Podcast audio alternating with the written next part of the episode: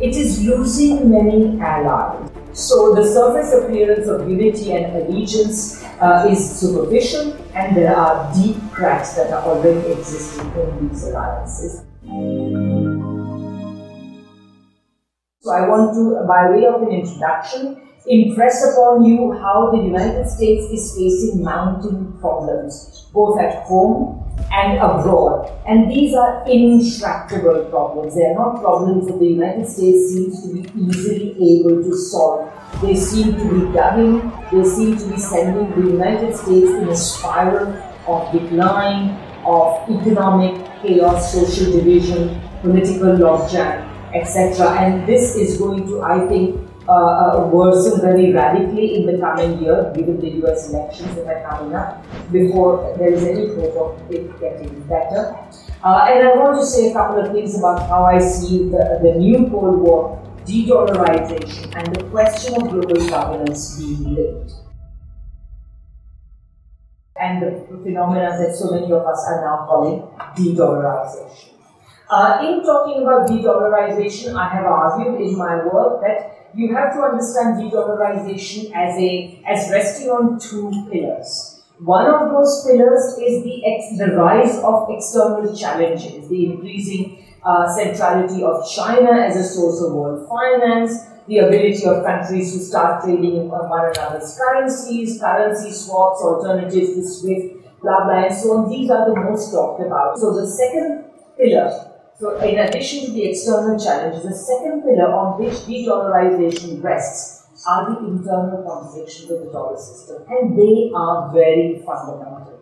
In fact, you cannot understand de-dollarization without understanding these internal contradictions because otherwise you will not you will understand why people may prefer other other alternatives but you will not understand the collapse of the dollar system when it comes and that is not that long in the future uh, and this is rarely mentioned, it is rarely understood. Indeed, we have an entire industry, an academic industry of people, largely based in the United States, whose sole purpose is to deny the internal contradictions of the dollar system and make it look as though it is the most natural thing in the world for the dollar to dominate the world economy and how this dominance is going to continue forever and ever.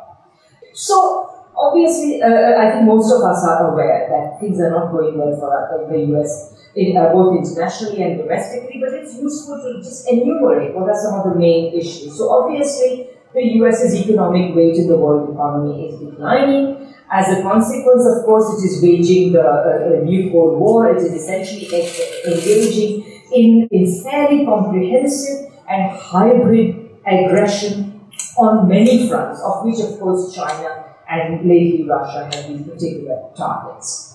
Uh, nevertheless, and partly because of this, uh, uh, these sanctions, because of this declining economic weight, sanctions are boomeranging.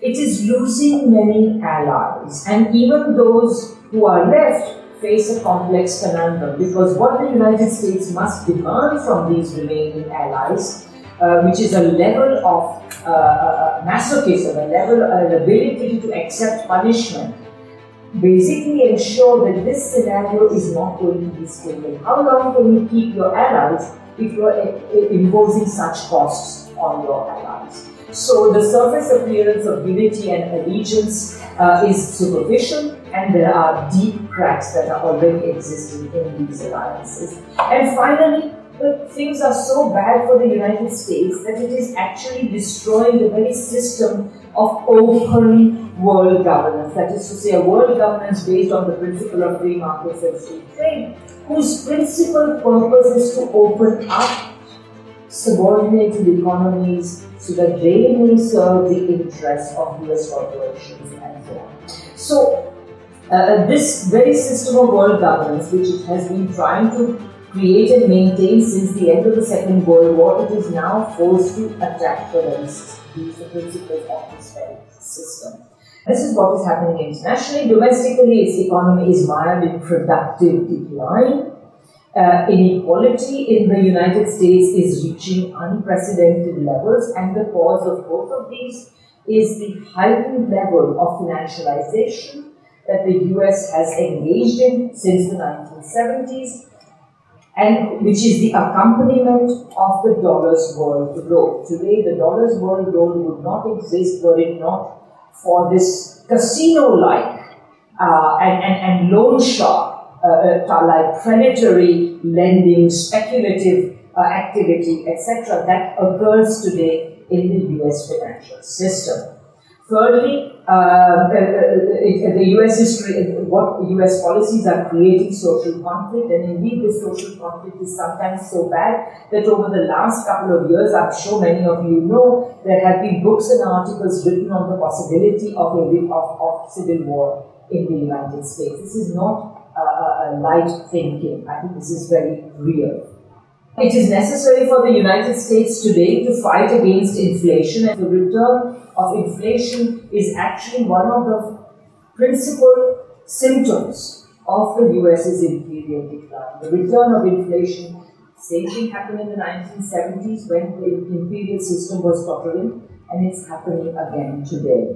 The United States must necessarily fight against inflation, but in doing so, it will endanger the very financial system that it has created. But so essentially the US Federal Reserve is caught between a rock and a hard place. If it doesn't attack inflation, the dollar will be undermined because it is losing its value. If it attacks inflation, it is going to undermine the financial system, which is also necessary to retain the dollar's world role. So it is damned if it does, and it damned if it doesn't. So this is the situation. Further, the US military record is one of quagmire and defeat after defeat. So all around, I would say the contradictions are mounting.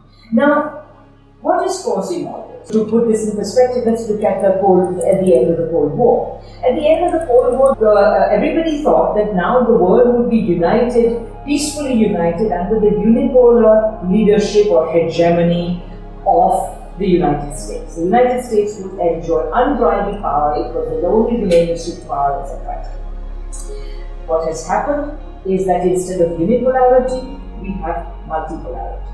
And uh, multipolarity has, uh, has occurred because of the decline of the United States and the rise of the West, both of which are in turn the result of the adoption of neoliberalism by the United States and the rejection of neoliberalism in whole or in part, preeminently by China and to a lesser extent by some so, uh, US uh, is declining, the rest are rising, the United States is reacting, so no unipolarity, multipolarity instead, and the United States is reacting to this reality with unrestrained aggression, military and hybrid. So, you see uh, that there is no peace within either. But we could also look further back into history to put this in perspective. What we see is, the, uh, first of all, is the US failure to successfully emulate UK style dominance over the world system. When the US saw the UK weakening in the early 20th century and the sterling system weakening, so it thought that it could easily step into the shoes of the United States, which is why you have all these theories of hegemony. They come, the US did not succeed in achieving this desire.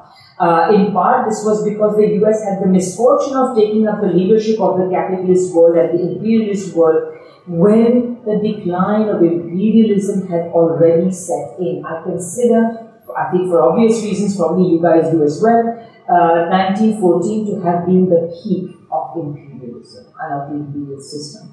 And the long-term decline of the imperial system since 1914 has been occurring thanks to advancing multipolarity. So then how do we see the linkages between the New Cold War, the dollarization and world governance?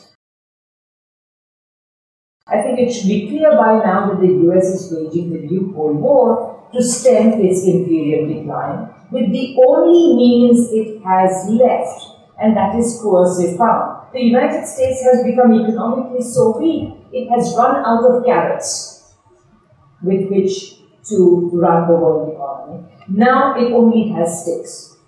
And so it is going to wield these sticks, but they are not going to have a lot of uh, effect. They are not going to be very effective.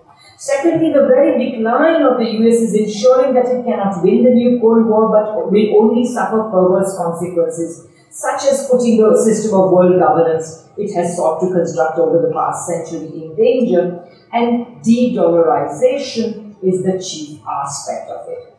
Obviously, the boomeranging of sanctions is another part of it. And let me just say also to anticipate one of my conclusions, the demise of this system of world governance is not something we should shed many tears over. It was an imperial system of governance, and we now have the opportunity to try to create a truly post-imperial system of world governance. China will, of course, play a very important role. And thirdly, of course, the crisis of imperial world governance gives the world, the world majority, this is uh, a term I learned on a recent trip to Russia, uh, when the Russian policymakers are scratching their heads saying, okay, what are we doing? Are we joining the third world? Are we joining, you know, what, what grouping are we joining? So they've come up with this idea of the world majority, which is actually not a bad one. Anyway, so what the crisis of imperial governance gives the world, gives the world majority an opportunity to rebuild world governance, including the world monetary and financial system on radically different post-imperialist principles. And I think, so obviously we know that there are rising alternatives.